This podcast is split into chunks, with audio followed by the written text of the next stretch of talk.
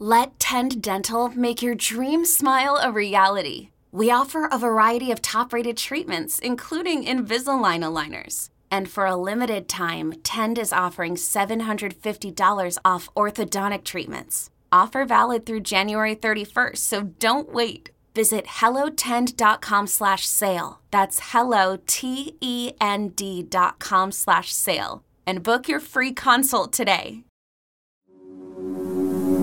C13 Originals.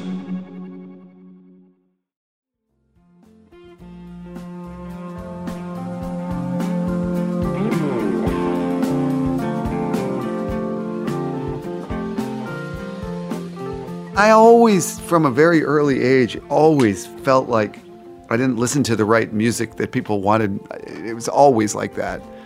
So when I was 13, 14, we listened to early Genesis and Peter Gabriel's first solo records and Eno's 70s solo records. That was when I was like 12, 13. That was it.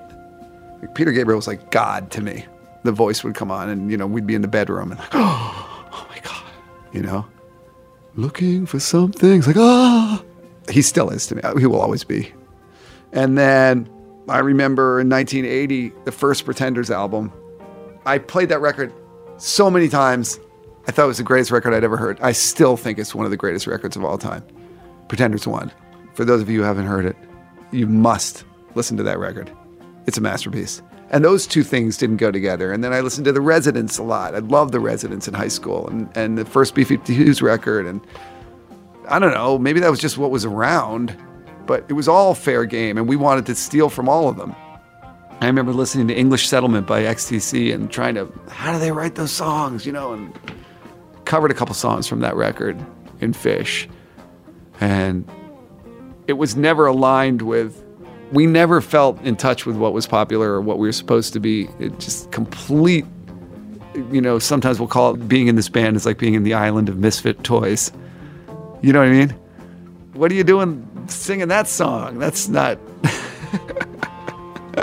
and then ending up doing classic rock too. I don't know, the White Album. I still feel that way. I still feel that way. That's Phish guitarist Trey Anastasio, describing some of the artists who have inspired him and whose wide ranging work the band has blended into its own sonic palette. These expansive tones have colored the group's inventive efforts and altered perceptions about what is a suitable spectrum of sounds. In this episode, we're going to visit the island of misfit toys and even though that reference originated with Rudolph the Red-Nosed Reindeer, a Christmas classic, we're going to focus on the pagan holiday of Halloween and intone a Jewish prayer as well. I'm Dean Budnick, and this is Long May They Run.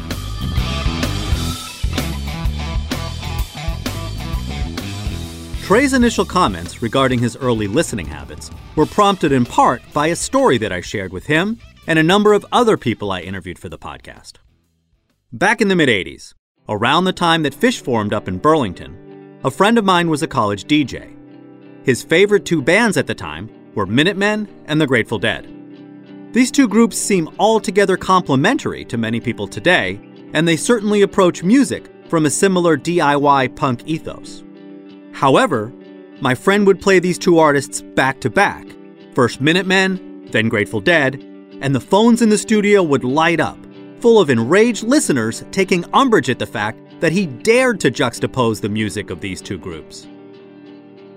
The Princeton University college radio station is where I got a lot of my music. I remember hearing the first song from Discipline by King Crimson on Princeton University college radio. I think college radio and FM radio was the way that a lot of people consumed music in the late 70s. That and then vinyl purchases that you had to wait for the record to come out. It was a big deal, but you heard a lot of music through college radio. You know, in a college radio station, the Minutemen and the Dead would go right after each other. Why not? And then King Sunny Ade, and then you know what I mean. That's the way I remember it. I had a college radio station when I was a freshman at UVM, and I used to play all that stuff. Our first road manager, Andrew Fishbeck, listened to one album so much so that we finally had to just shut him down. But he listened to Double Nickels on the Dime over and over in the in the truck. That's it. It's like everything else sucked. He had basically one album that he liked. so, you know, same with like, you know, Pavement was when that all happened in the early 90s.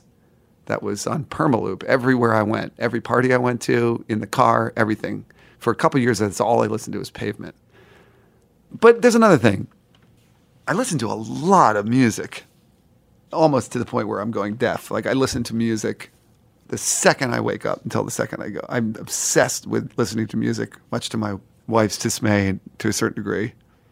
Whatever it is, you know, it's just been a lifetime obsession. I like early Broadway records. And that I almost wear that as a point of pride now because my entire life people have been like, "How can you like that shit?" I'm like, yeah, I don't know. Yes, I go see South Pacific and weep at Lincoln Center.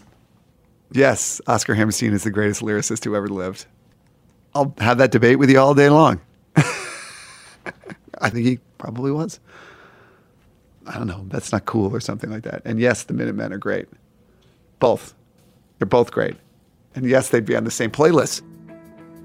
Still, while that may have been true for Trey, because he was so obsessed with music growing up, it wasn't for most people back in the mid 80s. That's changed, though, as many genre boundaries have collapsed or become less relevant. Part of the story is the rise of platforms like iTunes, Pandora, and Spotify that have made it easy to hear so many varied sounds. However, for a certain subset of music listeners, one significant factor has also been the curatorial role of Phish. Mike Gordon also emphasizes the impact of freeform FM radio, which debuted in the late 1960s as an alternative to AM pop radio. Unlike AM radio, which focused on officially released singles that typically lasted from two and a half to four minutes, FM radio opted for deeper cuts without similar time constraints. FM rock stations came into their own during the 1970s when all four members of Phish began tuning in. I'm sure it is for all the band members, but starting with FM radio, it was just huge for me. And I had a long commute because I went to Jewish day school and we had a carpool. So it was long going and it was long coming back and through the 70s. It was all the 70s. Uh-huh. a few months ago, we did this game with my daughter, went on Spotify and we found some playlists. She was DJing from the back seat and it was like rock hits of the 70s and i was allowed one note to see if i could call the song and 90% of the time i got it. And sometimes that one note was like a kick drum hit. And talk about you know an era where they were willing to make each song sound differently. And my emotional well this is true of anyone i guess in their childhoods but my emotional phases were framed and colored by certain songs that played on the radio. And it's almost like having this crush or something on a person. It's really the song, it's really not the person. Starting with some Beatles stuff and going on to some other stuff that was played on the radio. And I don't know what happened there. And it just seems like the 70s was a time when people realized, oh, the studio can be this incredible art form where we can just it's almost uncharted territory because we're realizing, you know, one band can put in elements of jazz and classical, and another band can just get crazy with sounds, and another band can mix different cultures into the same song. And I mean, my friends and I would get together and, you know, raid the parents' liquor cabinet and sit on the floor while Pink Floyd is just you know, one stereo speaker was at one end of my bedroom and one was at the other. So if you put on a song like Stranglehold, the Ted Nugent song, and then of course that's going to become the Mike Song Jam because I'm in, you know, my teens and I'm having this sound effect go across the room from one speaker through my skull to the other speaker at full volume and then back and forth over and over again. Of course that's going to make an impression on me when I'm traveling, I like to put on FM radio still. And I feel like I'm sort of connected with the other people that happen to be on that station at that exact time. This feeling of connection is something Mike experiences regularly in the live setting with Phish. On October 31st, 1994, Phish began a Halloween tradition of covering another group's album. This enabled the band to maintain that kinship with the crowd while also enhancing the experience as Phish transformed into something of a radio station unto itself, broadcasting music that was new to many listeners' ears. Keyboard player Page McConnell looks back. I don't remember exactly where the prompting came from, but it was just one of those things where wouldn't it be cool if we put on a musical costume and ourselves and uh, played another band's album in its entirety? Drummer John Fishman compares the origins of the Halloween costume to the baker's dozen, although the latter concept had a much longer gestation period. The Providence Civic Center opened in 1972 and rebranded itself the Dunkin' Donuts Center in 2001, which prompted the 13 show run that eventually took place at Madison Square Garden. Whatever year the Providence, Rhode Island Civic Center turned into the Dunkin' Donuts Center, that was the year that the Baker's Dozen became an idea. Because we never had corporate sponsors, right? I think the conversation sort of started around you know, like the Stones go out and have Miller beer. Miller presents the Rolling Stones or whoever. You know, we did a thing with Ben and Jerry's because it was Vermont and because the money goes to Waterwheel. And but there have been other product lines that have pitched to us like hey would you guys sell us a song or would you would you know affiliate with their product in some way and and it just never felt right for whatever reason it just never was seemed like the right way to go so there was this conversations about to do or not do commercial product promotion, whatever. Anyway, I don't remember who. One of us was like, oh, well, here's a great idea. We'll do 13 nights at the Dunkin' Donuts Center. And we'll get Dunkin' Donuts to sponsor it, and they'll make a different featured donut for each night. Right? So Dunkin' Donuts would love that, and it'd be really funny for us. And then we were laughing about, oh, well, we'll do each night, it'll be a different donut. Will also be a theme for the music. And so, like, we could have Boston Cream Night and we could do a mashup of a Boston tune and a cream tune, right? And we're ha ha ha, chuckle, chuckle, snort, snort, all right? And we were laughing about this shit for years. Eventually, the idea took on its own momentum, and the band decided to move forward, changing the venue to MSG, which had a bigger capacity, opting for a stretch from July into August when there weren't conflicts with hockey, basketball, or other events that's a classic example of how we think and how we generally work. That ideas will come and go, but some really percolate, right? or some might say fester. the Halloween costume idea didn't take quite as long to marinate. Let's use that word. In the fall 1994 newsletter, the band made the following announcement about what would take place at the Glens Falls Civic Center on October 31st. After a two year hiatus, Halloween is back on the tour docket. This year's show will be a three set affair beginning at 10 p.m. sharp. For this occasion, we need your help. We need your seasoned sagacity and impeccable taste to help pick out the ideal costume for us. That is, a musical costume. Think of any album from any genre, anything from Slayer to Sun Ra to West Side Story, that you'd like to hear Phish play and send your suggestion to Halloween Costume, P.O. Box 130, Lexington, Mass. 02171.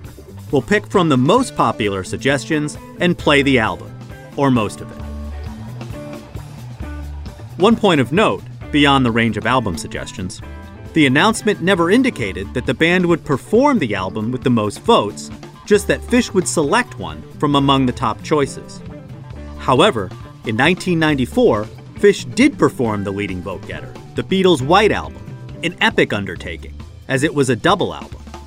In 1995, at the Rosemont Horizon outside of Chicago, Phish took on The Who's Quadrophenia. John Paluska, who was then managing the band, recalls that Quadrophenia was not the top vote getter, during a year in which most fans reportedly voted for Frank Zappa's Joe's Garage, a triple album. Although, again, the newsletter had indicated that Phish would play a record chosen from your suggestions. I don't think Quadrophenia won, that's for sure. so, yeah, I mean, I think that they ultimately realized that there was so much work that was going to go into these things, and there were so many factors at play that they couldn't completely turn it over to people and just say, cast your votes, and whatever the number one is, we'll play it, you know. And I think the White Album probably was the most votes, though, actually. But yeah, I think it was more send us your votes for inspiration, and if we see some momentum on a particular thing and it fits for us, we'll definitely do it. But I don't remember whether Joe's Garage was the top seller. I do remember that had some momentum. My memory of Quadrophenia was that it was an album that Page was pushing for. Because honestly, that was not an album that I had spent a lot of time with. And that's my memory of it from band practice was Page maybe pushed that one a little harder. The one I wanted to do was Remain in Light. And I was obsessed with that idea. In 96 when we did it, it was not a well-known record. And I remember conversations in the office with people like, nobody's going to know that record. And it's like, I don't care. It was the record that I learned how to play the guitar to. I never used a metronome or anything like that. I played to Remain in Light. I remember being absolutely obsessed with it being good and us doing a good job with it. And I think we did a pretty good job. Since there was some concern as to whether fans would be familiar with the album, the band began a new Halloween tradition which was the creation and distribution of the Phishbill, a riff on the playbill one receives at a Broadway show. The Phishbill included an essay on the album to provide context, as well as some fake advertisements that played off the idea Fishman had mentioned earlier that the band was not keen on endorsements. Over the years, these ads have included Scent of a Fool fragrance, Time Turns Elastic sweatpants, and Gordeau, a sultry malt beverage made from fresh, vine ripened tomatoes, full bodied Alabama grapefruits, and stolen coffee liqueur. Back to Remain in Light, the Talking Heads' 1980 album was its third consecutive collaboration with influential producer and music artist Brian Eno. Brian Eno, in a strange way, I think I was more of a fan of his without knowing it in those early 15, 16 year old years. Because I remember kind of hearing this college radio Genesis kind of thing and then like immediately diving into Lamb Lies Down on Broadway and then going straight to Remain in Light and then My Life in the Bush of Ghosts and then Another Green World, Taking Tiger Mountain. And I was like, oh, it was that guy that I liked all the time. I still listen to that stuff, him. And that he was collaborating and friends with so many of these people that I liked right? And what a career that guy has had. What an impact on music he's had without anyone ever even really knowing it. Like I remember walking through D'Agostino's in New York and hearing this song and being like, "Oh my god, that sounds like Eno. What a great hit song." And it was that Coldplay song. You know, the one about the head on the platter and all that stuff? I heard Eno before I heard Coldplay. It was Eno. U2, that's Eno. Listen, God bless them, and they're a great band. They're a wonderful band. But the Joshua Tree or whatever, that's it. Sounds like Eno. It sounds like Lanois and Eno. And how close has Phish come to performing that early Genesis double album, The Lamb Lies Down on Broadway, during Halloween's past? I have asked Peter Gabriel probably two or three times quietly and with my tail between my legs, reached out.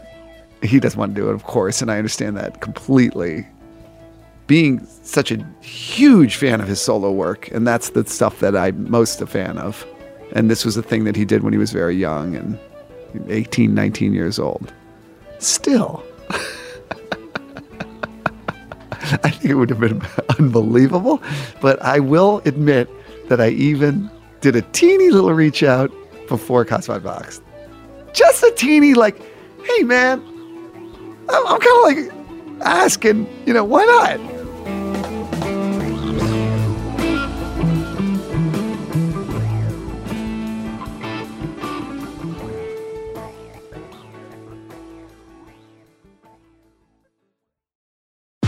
Relationships are hard, and that's why I'm here. Hey friend, it's Cami Crawford. Think of me as your big sister slash audible BFF that you can always trust to give you the real tea. This is my show, Relationship, the advice podcast that covers all relationship topics. Send your story to hello at relationshippod.com or DM me at relationship on IG and tune in for new episodes every Friday. Listen and follow Relationship with Cami Crawford on the free Audacy app or wherever you get your podcasts. Hey, friends, this is Jen Hatmaker, your happy host of the For the Love podcast. You may wonder how I got into this podcasting thing. Well, I'm a speaker and an author. Who has happened to write a few New York Times best-selling books that really resonated with a pretty large community of women. And I thought, how great would it be to drop into the ears of this growing community every week via the magic of podcasting? So that's what we did.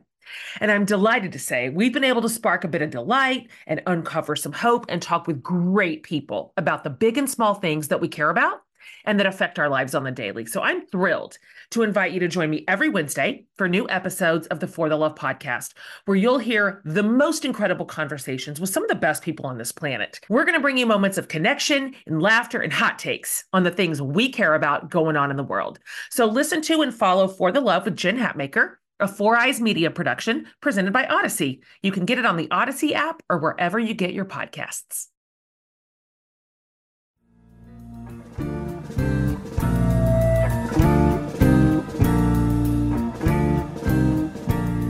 The Phish curatorial experience is certainly not exclusive to Halloween, although it's been most direct and concentrated in that setting. In the original newsletter announcement, the band encouraged fans to think of any album from any genre, just as the group has done with its cover tunes and original songs.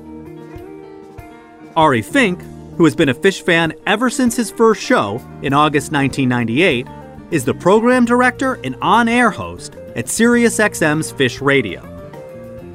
By the way, this is where one can hear directly from the band members on their musical enthusiasms via John Fishman's weekly show, The Errant Path, and through regular programming.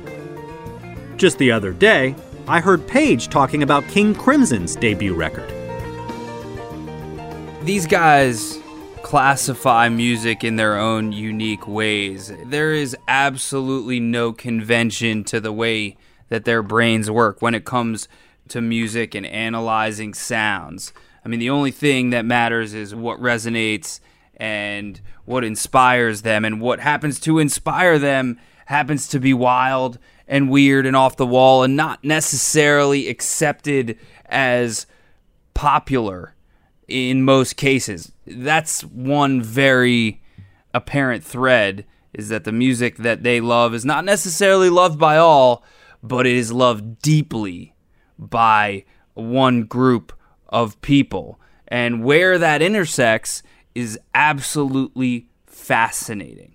I mean, it all kind of comes back to a Phish fan who can bounce from Frank Zappa to bluegrass to fusion in one 20 minute span and then maybe land on some obscure indie rock just to cleanse the palate. I mean, that's a very specific individual who understands that genres don't matter and boundaries are completely fabricated and that all these things are social conventions that mean nothing ultimately and the only thing that truly matters is the music that you love and that resonates within you.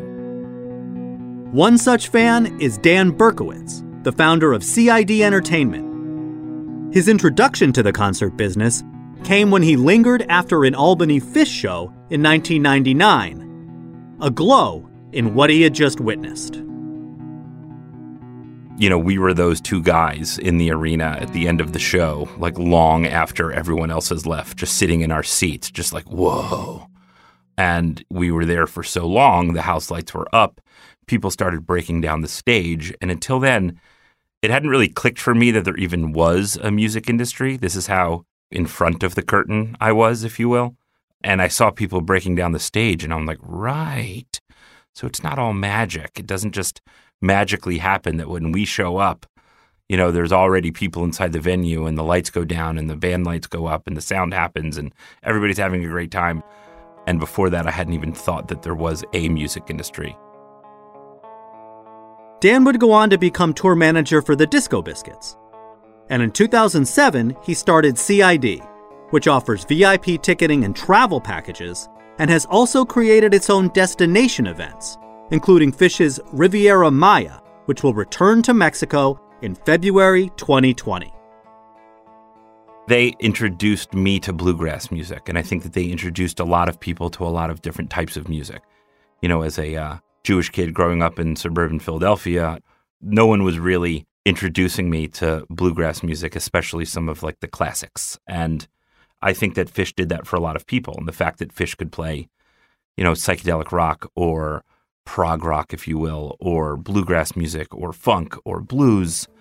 I think they introduced so many people to so many different types of music, and that's what kept it fresh and kept it interesting. Here's Mike. Early on, it felt like if we were going to have a gig that was what I called a tour of the worlds gig, where every style was used from one to the next to the next, I didn't like those gigs because they were too scattered for me. It just was kind of like watering down each genre by slamming it against another one. So I think that can be taken too far. And then sometimes to go out and see a great blues guitar player or something where that's all they did since they were two years old was so refreshing because it's just one thing. So I think it could be taken too far, but on the other hand, it's nice not to be pigeonholed in your influences and to be able to look outside, pushing out of your own comfort zone by opening your ears to a lot of different kinds of music and then other arts too. Phish playing bluegrass songs, as an example, because I was the first one that brought some bluegrass songs, I went on this trip with a girlfriend to Nashville for the first time years and years ago. And we went to the Station Inn, which is like the world's premier bluegrass club. And there weren't too many people there, but the band played Uncle Pen. And we danced. And it was just a joyous moment. And you know, then we heard it on a Ricky Skaggs album, Live in London, which we used to play in the van. And it's like, we can cover this. Now, we're not authentic growing up in the mountains type people. We're not. We grew up in the suburbs and we went to prep schools and things like that. However, that song and that moment got into my soul. So I might not be as authentic, but at least I like to hope that I'm coming from a place of passion.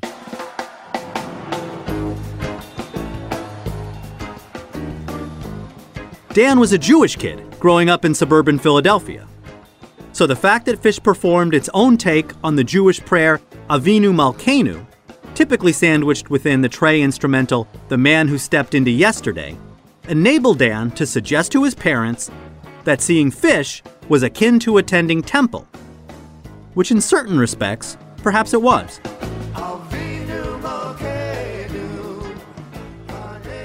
I played my parents Avinu Malkeinu. I was like, look, it's like basically going to shul. Like that's all I'm doing. You know, like I'm going with my friends and they play Avinu Malkeinu. So like I can definitely go to this a couple times and that definitely helped bridge that gap. So I think that there's definitely something there where a lot of high school aged kids got out of the house because they convinced their parents that it was okay because the band played Avinu Malkeinu. I don't think they bought that it was like going to shul, but I think that it definitely made them feel a little bit better.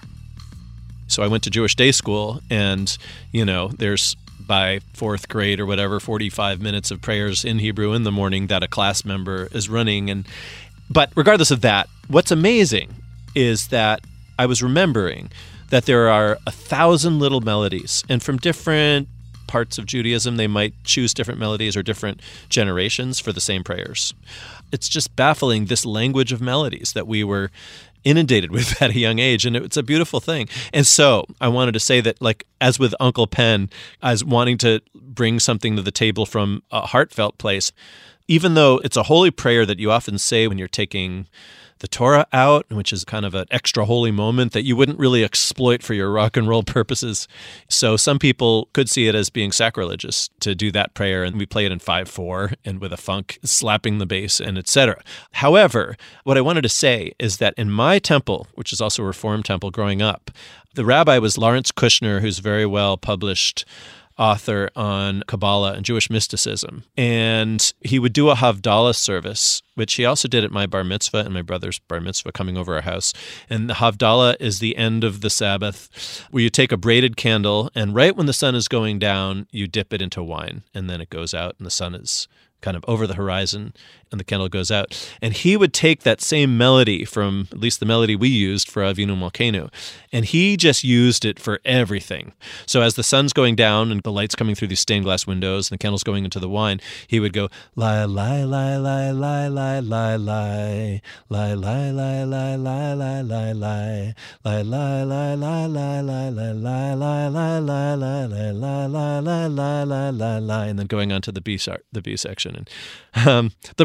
bridge. Take it to the bridge now. So that was a poignant moment. And I didn't really take in everything about the beliefs and the stories. I rebelled against it somewhat, but both at school and at that temple, when a moment like that happened, it was getting not just into my ears, but into my soul. And so when I'm bringing that song to the table, in some ways, maybe not at every moment, but I'm referencing back to an experience that was a deep soul experience for me using that melody. And then with Trey's beautiful first part, I'm going to get my head sharpened or whatever it's called. What is it called? The man who stepped into yesterday. Oh, it used to be called The Man Who Stepped Into Yesterday and I'm Going to Get My Head Sharpened. Now it's just The Man Who Stepped Into Yesterday, I guess. Maybe Head Sharpened was lobbed out. But anyway, I mean, it's kitschy and it's overly eclectic, but it does, in the same way, bringing in like a Minkin painting and making that kind of connection with the world around us, or looking at the audience and taking in their energy. It's another way of doing that and saying, okay, two band members are Jewish, and there's this sort of experience in our beings that maybe me more than Phish, but saying, well, we're going to let this connection live here. And this is part of what we are, and we're going to let it for a moment live and breathe here in this song, in this medley.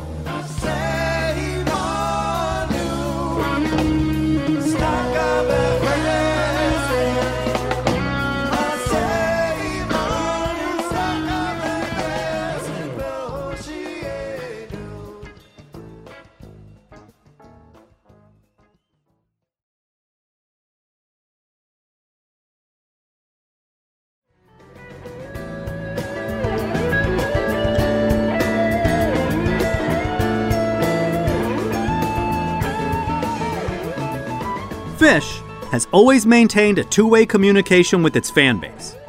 So it's not surprising that in 2001, some of the group's fans took the lead on a curatorial project a two CD set titled Sharin' in the Groove, celebrating the music of Phish. Artists who interpreted Phish tunes included Jimmy Buffett, Dave Matthews, Little Feat, The Boredoms, The Wailers, and Tom Tom Club, the group founded by Talking Heads members Chris Frantz and Tina Weymouth. Speaking of Tom Tom Club, it's time for a special public service announcement. Talking Heads, first record. I love that record. I think that's one of the best records ever. Ever. I still listen to it all the time. Kids, Talking Heads 77. And by the way, all four members of the actual original Talking Heads are still alive. I've got no compassion. So many people have their problems. I know that the four band members have their problems, but I'm not interested in their problems. Don't expect me to explain your indecision. Talk to your analyst. Isn't that what he's paid for? You walk, you talk, you still function like you used to. So do one show or one tour just for me before somebody isn't with us anymore. And no extra musicians, no really great funk bass players. Just for one more night, my favorite bass player of all time, Tina Weymouth, who I saw live numerous times when I was in high school and stood in front of with a doughy eyed look in love. and Jerry Harrison's incredible guitar playing. Anyway, off that subject now. Fair enough. The executive producer of Sharin' in the Groove was Ellis Goddard, who is now a professor of sociology at California State University Northridge. He was still an undergrad at the University of Virginia when he discovered the Phish.net via the band's newsletter. He later became part of the team that formed the Mockingbird Foundation, a nonprofit that supports music education. Goddard, who is also the executive director of Mockingbird, had no experience in the music industry, yet he took command of the Sharin' in the Groove project to help raise additional funds for the organization. Jimmy Buffett, whose own charitable foundation advised Goddard and the Mockingbird team, was one of the first to sign on, performing Phish's Gumbo. Here's Ellis. Jimmy Buffett leads the entire Coral Reefer Band to a studio in Nashville. I'm told laid out 35, 40 grand for the week and recorded a beautiful track on his dime. So we wouldn't have been what we are without Mr. Buffett's help, and uh, want to thank him whenever we can. Dave Matthews was another important early get. Dave was supposed to fly back to Seattle three days in the middle of a tour and he had a cold. You can kind of hear his raspiness on that version of Waste. But blew off the trip and recorded solo in a warehouse, and it, it's fantastic. It still brings in royalty money to fundraise for music education every week through online services. There were 200 bucks last week. It's phenomenal. Sharin' in the Groove consists of two discs, and Goddard explains the thought process behind the album sequencing. It's presented as a two set show. The first disc or the first set is like a Phish show, a little more straightforward, shorter songs, a little catchier, maybe a little poppier. The second disc, the second set, gets way out there. One of the organizing schemes was the two set show. Another organizing scheme was this isn't bands that were influenced by Phish, these are bands that influenced Phish. So across the two discs, there are 13 or 14 different genres, and the idea was to represent all of the different kinds of music that Phish plays and that have melded into Phish's sound. The original music of other artists has also been introduced to Phish fans over the PA system before and after the band takes the stage. Phish has long preferred to tour without opening acts, as John Paluska reflects. They didn't really like to come on stage after an opening act. The opening act has already kind of altered the mood and created a certain energy with the audience. And so they would have to start with that instead of starting with a blank slate. And part of it was, too, they wanted to play really long shows, and labor is expensive, and there's curfews. So for them, generally they were going to hit the stage at 8 o'clock, and most nights most places had 11 o'clock curfews, and then you went into overtime with stagehands and all these other not insignificant considerations. And for them, it was like, we want the whole three hours. We got plenty to say. However, it would not be a completely blank slate because in the early days, soundman Paul Languedoc would play entire albums before and after the band's sets. In the process, he served as a curator, sharing music from a variety of acts including the Miles Davis album A Tribute to Jack Johnson, the opening sequence of which has been interpreted for the theme to this podcast. Two early enthusiasts of his DJ work, Jason Colton and Patrick Jordan, would go on to take management roles with Phish. Here's Jason. Before I even started working with the band, I was totally fascinated with what Paul would put on. And at the same time that Phish was kind of opening my ears to bluegrass and jazz and calypso and you know just kind of other sounds that I wasn't used to hearing as like a kid in high school listening to classic rock and British new wave and whatever else I was listening to at the time. I remember being at a show in Connecticut and hearing the Tony Rice unit. He would play Backwaters, which is just a bluegrass record, and I I went up to him, like, hey, what are you playing? And, and I think I asked him that question quite a bit before I had ever even met the band or started working with them. And in that era, obviously, Paul was playing CDs and he would have a small number of them. So certain albums that he played really could make an impression on the Phish audience, you know, from the Lounge Lizards, Medeski Martin Wood, Meshell Ndegeocello, cello, Miles Davis, Jack Johnson, of course, which you're using as your theme music, which, you know, why are you using it as your theme music? It has a Pavlovian response to a Phish fan who went to those shows at that time. It really puts you in the place of remembering where you were. Paul is rather plain spoken about his role in this capacity. Oh, it was pretty simple. I mean, I wanted to play something that if people wanted to listen to it, they could listen to it and go, oh, that's cool. But if they didn't want to listen to it, it wouldn't be overbearing. Like if they wanted to talk to their friend, they would be in the background and it wouldn't bother them. So it was mostly, obviously, instrumental stuff. And it was just stuff that I liked mostly. I think I was getting into Pink Martini towards the end of my tenure. That strikes a chord. You can always go back to Patsy Cline for walkout anyway. I was into Tom Jones for walkout music. I don't recall. I think sometimes the band might hand me something sometimes they would say, you know, that they've heard one or another album too much or something. And I did tend to kind of overplay some things, I think. Sometimes I'd hear from fans like, oh, you play this every night. But I just would be into it. When Phish returned from its second hiatus in 2009, Paul retired from the road to focus on making guitars. His successor, Gary Brown, was happy to cede the playlist task to the Phish team, including Jason, Patrick, and Julia Mordaunt, who currently work from a Spotify playlist. This allows them to call an audible based on what's happening locally, such as the weather before the walkout music. They prefer to leave discussions of musical matters to the band, but I would like to clear up one point. At the conclusion of the Baker's Dozen, the first song was Billy Joel's New York State of Mind. Since Joel has a monthly residency at the Garden, some fans interpreted this as trolling him, but in fact, it was meant as a respectful gesture of handing the keys back to the piano man. As for Halloween, the event has taken a turn over the past decade. In 2010, Phish performed Little Feat's Waiting for Columbus, but since then has shied away from covering other artists. In 2013, Phish performed a set of original material, then dubbed Wingsuit. The next year, it was the chilling, thrilling sounds of the haunted house, a narrated sound effects album that the band interpreted with the help of Chris McGregor, whose work we discussed in episode 7.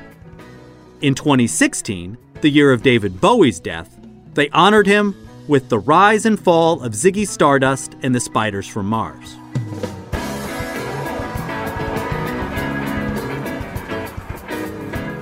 Last year, they created original music, even as they purported to cover Scandinavian artist Kasvot Växt with their interpretation of the fictional 1981 record I Rock. Jon Fishman looks back on these recent efforts, which he says were prompted by Phish's ongoing spirit to explore new terrain. We had debuted our own album once with mixed results, you know, because it wasn't really a finished album. And a lot of the things that got fleshed out in that concert ended up not getting on the album. It wasn't a finished thing. And I remember, you know, that conversation was kind of like we debuted an album at Halloween, which is a cool idea, but we didn't do that quite right. And then we did this thing where we did original music for the Haunted House one, which just had narration as a guide, and we wrote the music for all that. And we made a big set with Chris McGregor, which was cool visually. The Kasvot Växt stuff, since it was all going to be brand new and just hitting people, it was kind of like, let's just make this a dance party. You know, keep it simple and have it just be fun because it's all going to be new and you know you don't want to ask so much of people that you lose that connection Still, another contributing factor is alluded to by Scott Bernstein. Scott founded Yemblog in 2009 as something of a successor to Andy Gadiel's Phish page in sharing real time set lists and related tidbits. Here, he talks about Phish's curatorial impact on his own musical engagement. I got into Phish when I was 16 years old, and while I was a 16 year old, I was fairly knowledgeable about music. But I would learn lessons and learn about music I'd never heard before at nearly every Phish show. They covered so many bands I had never heard of before. I got into Zappa because I loved Phish's cover of Peaches en Regalia. I only knew once in a lifetime before Phish played the Halloween set when they did Remain in Light. But by the time the first song ended, when I listened back to that musical costume, I fell in love with that album. I wasn't that familiar with Loaded before Phish covered the Velvet Underground album on Halloween in 1998. Three days later, I went and purchased the album, and it's still one of my favorite albums to this day. There's so much music that Phish introduced me to, and wildly different music. And it wasn't only the music that they played, it was also the music that they talked about. Trey would constantly bring up My Bloody Valentine and Pavement in different interviews. And even though uh, they only covered one Pavement song once and never covered My Bloody Valentine outside of a sound check, I was introduced to those bands through just even them talking about it. And I find one of the most interesting connections between Ween and Phish. In the Phish update, Jon Fishman was singing Ween's praises back in 1993. Phish teased Push Little Daisies in early 1993. And then four years later, they started playing Roses Are Free when Ween wasn't even playing that song. And Ween kind of took it back a few months later when they started playing it. And it's been a staple of their repertoire ever since. So they're great judges of music, and I like being introduced to new music by them. At the time, they were the Spotify. They were playing uh, three or four covers a night, and probably half of them were from outside of certainly my knowledge base. And I don't think there were many people that were familiar with bands like Hot Rize before Phish was covering their songs. So I certainly wanted to learn about the music that they thought enough of to cover. And once I would hear a song on a tape, I'd certainly want to learn more about that artist. Scott makes an important point. In certain circles, Phish was a version of Spotify before Spotify even existed, which explains in part why Phish's Halloweens in recent years have shifted away from covering other artists. There may be less urgency for the band to serve as curator, since these days, bands can do this for themselves. This is why I think this is such a good era. I think Spotify is the greatest thing that's happened to music in all of my years of loving music. I think the effect that it's going to have, the way that people consume music over time has had such an effect on music. FM radio when I was in high school, there would be no Pink Floyd without FM radio. There would be no Steely Dan. College radio after that, which introduced me to King Crimson Discipline, first Talking Heads album. Stewart Copeland's The Rhythmatist solo album, which I liked, and I heard it on college radio, some college DJ, right? Then MTV, which shifted the whole focus of music in a way that I thought was really just god awful towards the visual. Then CDs, right? Which almost seems like a weird nightmare now when I think about these giant CD stores. And now I talk to younger people in bands in their 20s and they're listening to everything because of Spotify. Hallelujah. It's also, they're listening to good music because why would you listen to anything crappy when in two seconds you can put something better on? I think that's a huge improvement. I'm knocked out by it. And I think there's going to be some great music coming now based on that. I think if you're listening to Kendrick Lamar and two seconds later listening to, you know, I'm a fool to do your dirty work, you know, and like, okay. And then one second later, listen to Albert King. And then one second later, listening to, you know, King Giz, which is the way people listen to music now. I'm just putting together playlists and sending to their friends. The music is going to get better. I think this is a huge plus, in my humble opinion. And it's always the way I've listened to music. And Phish has covered, you know, bluegrass songs followed by whatever. I just have incredible hope for everyone who's 18, 17, 20 right now and has a phone in their pocket and headphones.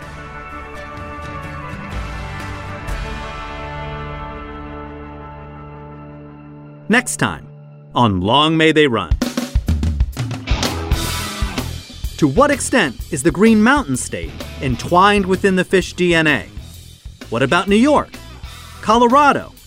In episode 9, we'll examine the power of place. Long May They Run is a creation and production of C13 Originals, executive produced by Chris Corcoran, Zach Levitt, Lloyd Lockridge, and me. Season 1 is written by me and directed by Lloyd Lockridge. Produced by Perry Crowell. Mixed and mastered by Chris Basil. Production coordination by Terrence Malangone. And production support by Sean Cherry. Creative artwork by Kurt Courtney. Press by Hilary Schuff. And marketing by Josephina Francis. The theme song is Right Off, written by Miles Davis, and performed by Kyle Hollingsworth, Jake Sininger, Dave Watts, and Garrett Sayers. And mixed by Andrew Dros Liposchuk. A special thank you to Rich Schaefer and to the band, band management, and all who participated in this season.